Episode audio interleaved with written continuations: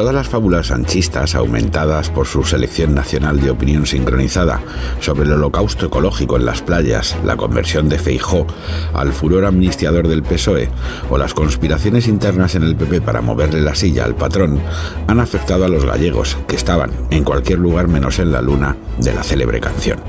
El resultado de las elecciones destroza, a mordiscos caníbales, a un gobierno nacido de las trampas perpetradas después del 23 de julio. Coloca al PSOE, camino de la irrelevancia como partido nacional, desmiembra el invento improvisado de Sumar y, lo más relevante, frena el proyecto de descuartizamiento nacional que Sánchez había asumido a cambio de que le regalaran una investidura de pega, intervenida, extorsionada y dañina para los intereses que alguien en su cargo debiera defender. La mayoría absoluta popular sin duda libera a Feijóo de la campaña sucesoria que le hubieran impuesto la misma tropa armada, obediente, que le ha disparado por la espalda antes de los comicios, pero sobre todo genera un dique de contención frente a la deriva antisistema encabezada por Sánchez. Porque si Galicia hubiera caído en manos de la Bildu gallega, blanqueada como la vasca y la catalana por un Pedro Sánchez que así intentaba decentar su rendición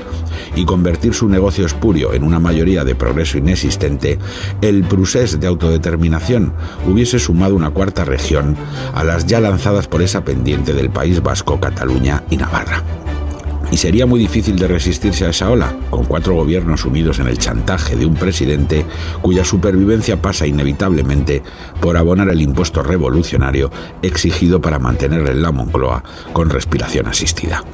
El retrato de Galicia, ha hecho de Sánchez, es el mismo que hicieron todos los españoles en las elecciones autonómicas y municipales previas a las generales, y se corresponde más con lo que piensa una mayoría de ciudadanos que con lo que les ha impuesto Sánchez con ese compendio de aritmética parlamentaria, artificial, mentiras obscenas y trucos de trilero que marca su trayectoria y se inscribirá algún día en su epitafio político.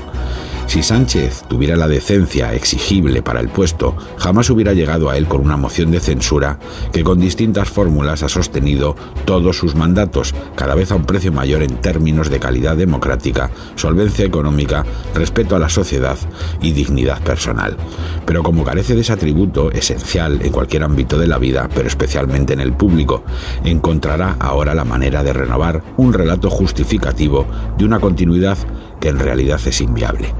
Porque su única manera de continuar en un poder secuestrado es aumentar la cuantía de las facturas, y eso es incompatible ya con la pasividad de una sociedad indignada, un Estado de Derecho en contra y unas instituciones europeas en alerta. Sánchez ha vendido un ajuar ajeno para ser la novia en una boda macabra, y este es el resultado. Ha transformado al PSOE en una escort barata de 5 partidos separatistas y de otro antisistema en Madrid, apoyado además en una amalgama de siglas neocomunistas y folclóricas, capitaneadas por una soviética posmoderna a la que en su propia tierra, como al líder del PSOE, han mandado al carajo.